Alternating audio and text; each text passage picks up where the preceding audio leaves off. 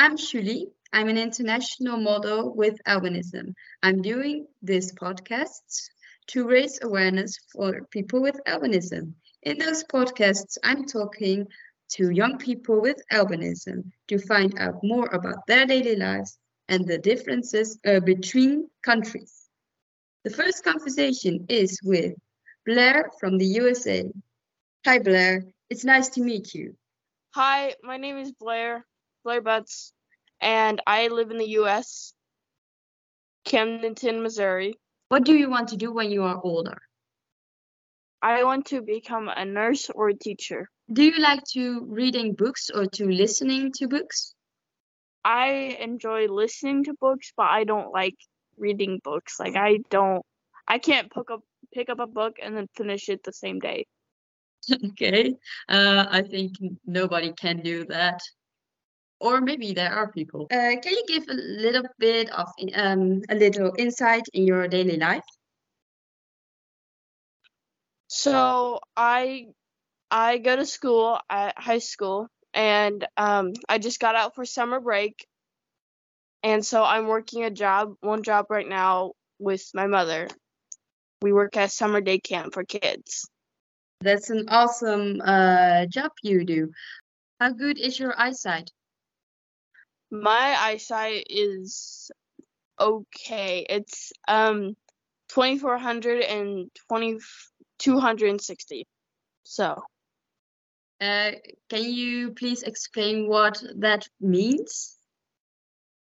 So it kind of means that like 20 out 20 means 100%. Like I know in there in the Netherlands that it's like 100% or other percentages. Ours is 20 out of 20, which means you can see everything. You're great. and mine is 240 out of 20 so that that kind of gives you a little bit more how bad my vision is and um i don't know what my percentage would be but it's kind of like a system where it just shows you how bad your vision is so like how high your vision is like how high mine is it means it's worse and i can't see as far but if yours is lower than 20 i think it's like um like something is messed up back here in your eye. I forgot what it's called, but it's like something that decreases it, but in a different type of way. So, so just uh, to um, make this a short story, uh, your eyes are bad, my eyes are bad, and that has to do with yeah. some yellow spots behind your eyes. Yeah. Okay. Uh, how does your albinism affect your daily life? Um, it affects that I I have to put on sunscreen a lot more than everyone else.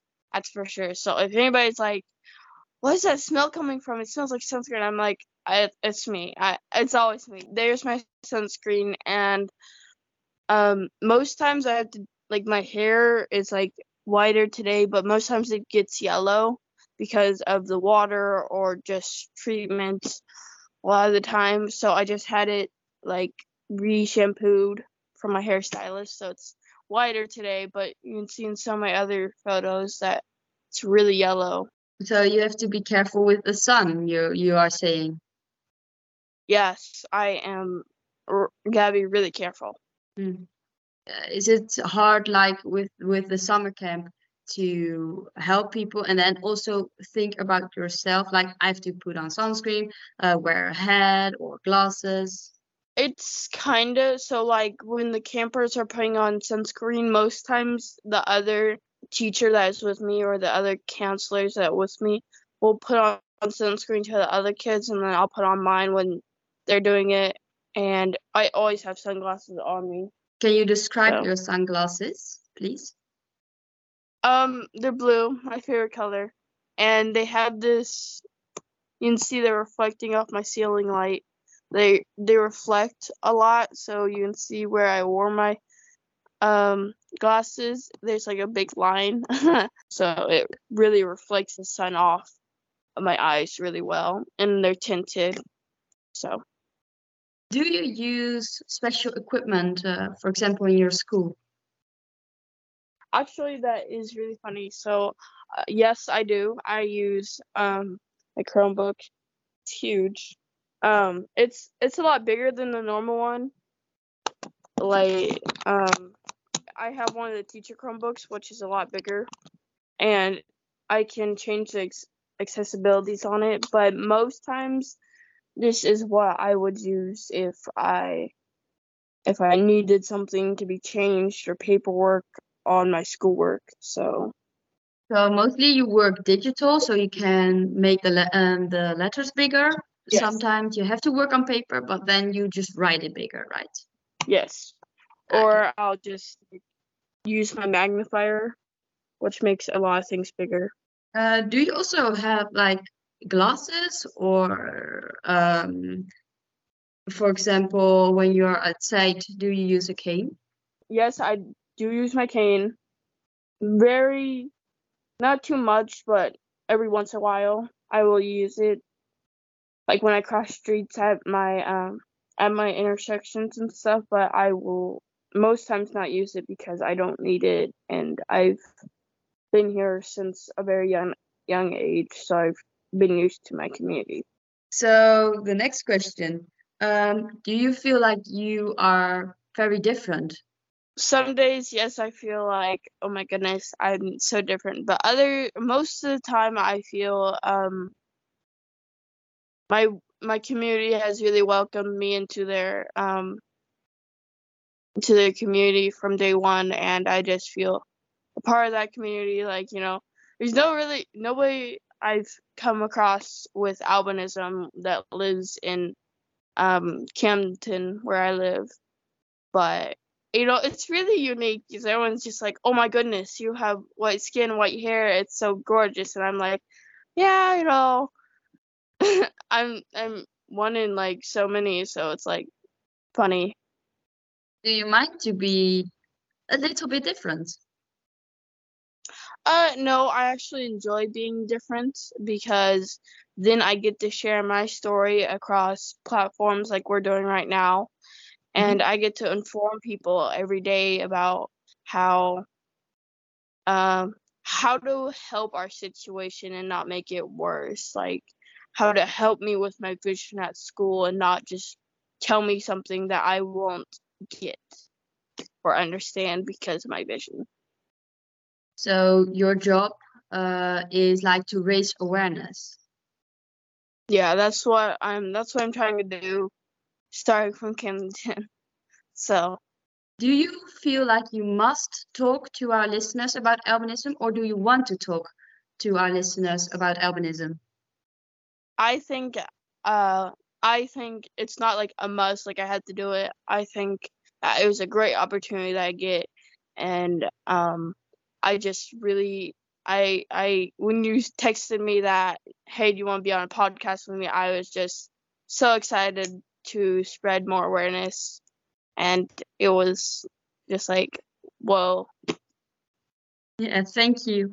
I'm very happy that you uh, want to do this because in some countries, people getting chased by some madman just to get their bones and mutilate them, even kill them. Yeah. So we are we are now in the Netherlands and the USA.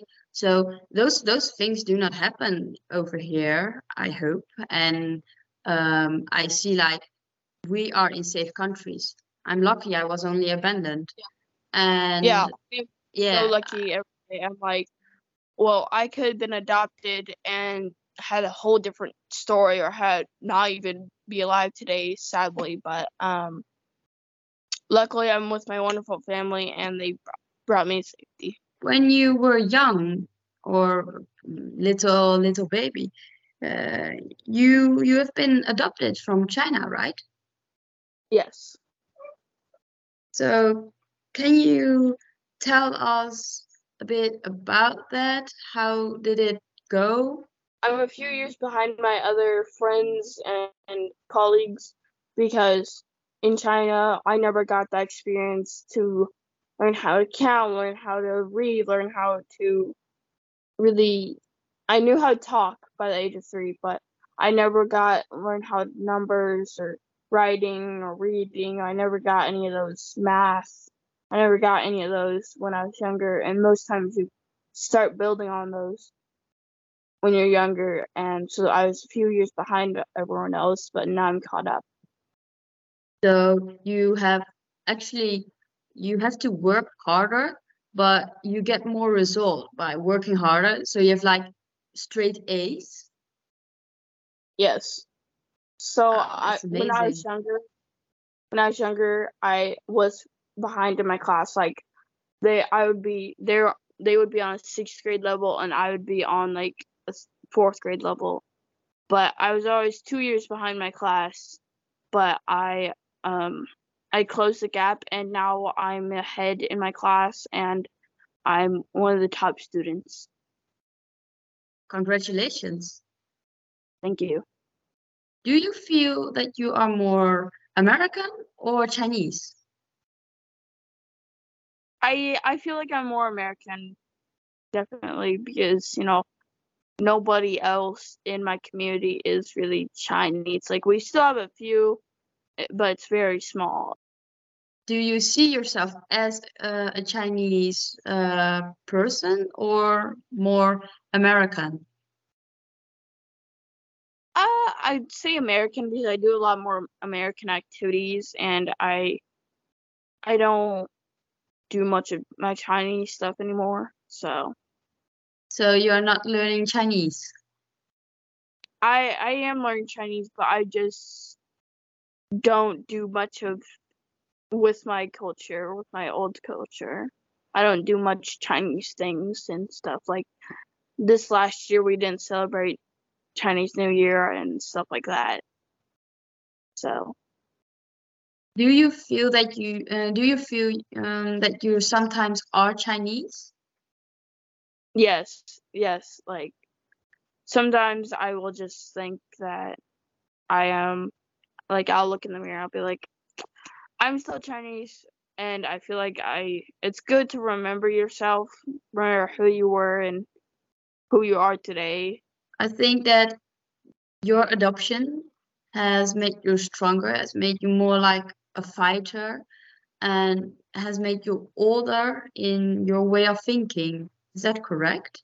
Uh, yes, it's it's actually really correct because uh, all the time I always got told, "Oh my God, you're so much mature," or "You're just um, you're an old soul," and it's it getting all those hate comments and getting my adoption and everything, I felt like there's something to fight for. So I'm always fighting for what what I believe in. And so I feel like with all those years I've thought of that, I've become stronger and human than most of my colleagues.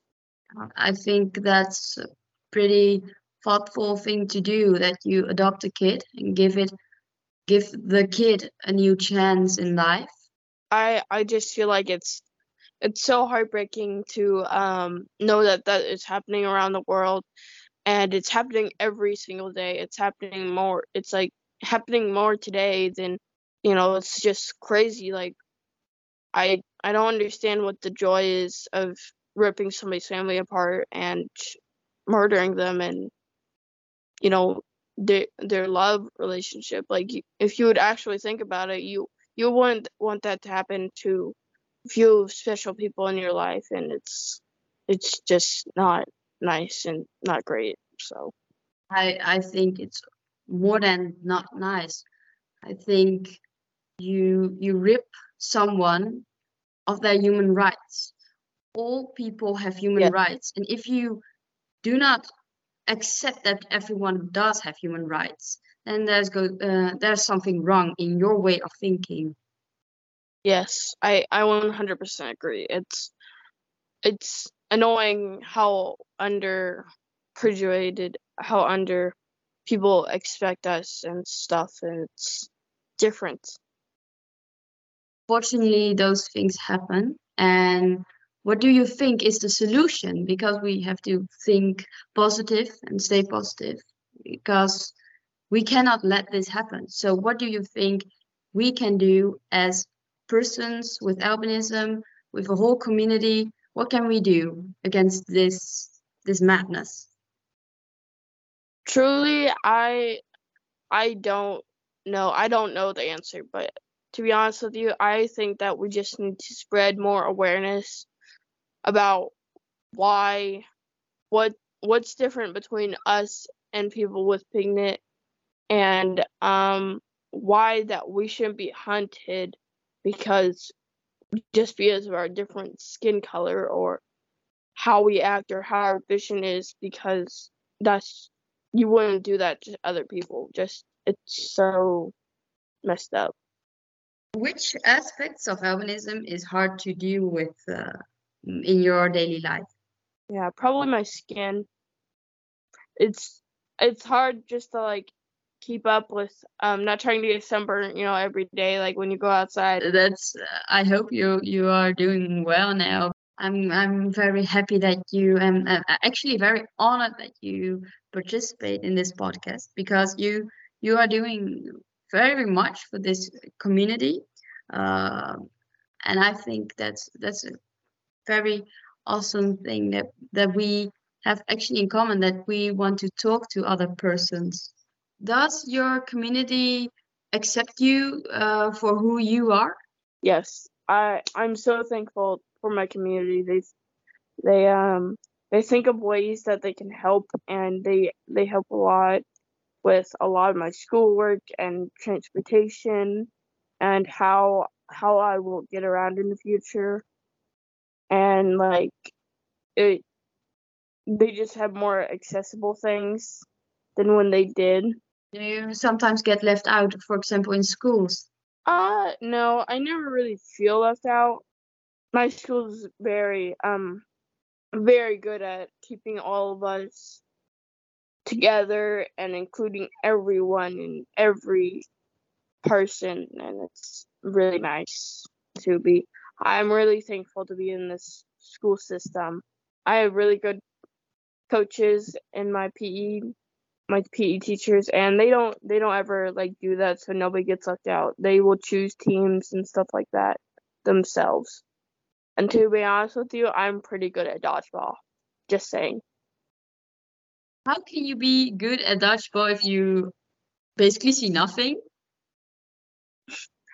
Well, you know, you kind of just throw it and wing it, but it's like everyone will like not pay attention to you because they're like, oh, the blind one has a ball, so like don't pay attention to her. And like I can still see something, so I'll just like throw it, and like most times they'll get out and they laugh. So I laugh at them. So yeah, it's very funny. do people say silly things to you, and how do you respond if people say silly things to you? Most times they give me like a hard time, like jokingly, but it's um it's kind of just like whatever to me. Most times I'll just like laugh it off or like I'll be like, ha, yeah, it's like. so most times I'm not, I don't really get offended about it, but other times they will say some really um, hurtful stuff and bad use of, of words and call me things, and it's not, it's not appropriate. So most times I will tell and explain my situation. I ask what those things are because sometimes it's just good to tell the the painful truth. Um, well, a lot of times I get um called like really bad words or you're such a white B word or um I get called you're just um a blind piece of crap and stuff like that. It's just it's just super dumb about how how underestimated I I get sometimes. It's like I am accomplishing a lot of things that some people wouldn't even try. Because you are doing some great things. Please tell the listeners about your accomplishments. Um, well, I made the A honor roll for school, so I got all A's this school year and I did cross country this last two years. Cross country is a running distance thing, so you run three miles and you go compete and run three miles, and um, most last year I did have a guide, but la- I mean this year I did have a guide, but last year I did not. So it was um different to see how many people thought I would come back and try it again. But it was great because I've gotten multiple like little things that are like, oh my god, you're so inspiring to everyone. It's it feels good when you when you're doing something that most people wouldn't do, but even with your vision, you would still do it anyways. So it feels really good to get all that. Yeah, for example, you are joining the honor guard um, in your school. Yes, I'm joining the color guard. It's um I just joined it and I think I will do okay. we'll see how I do, but I will I will try my hardest. I practice every day for an hour or two, so Can you tell to our listeners what the color guard actually is? Because people are not expecting that that the thing is, and I was like, when I saw a video of you, I was amazed. It was great. Um, Color Guard is a program that, so most times you see football and, which is, and then at halftime they will do a performance with the band with musical intru- instruments, and um, most times there'll be these girls in dresses or some type of theme, and they'll go out and do their flag, like it's an actual flag, and they'll spin it around and um, throw it up in the air and throw it to each other and switch and do a lot of cool, interesting things. So Hard with your eyesight to do such things? yes and no because they make it really easy for me to uh, for me to work with them and we commu I have really good communication skills. I'll tell them something's not going correctly or going wrong. But otherwise I I think it's a great experience. So thank you for your time and thank you also to our listeners uh, for their time. If you have any questions, please write a comment in the comment section down below. Be kind and please respect us.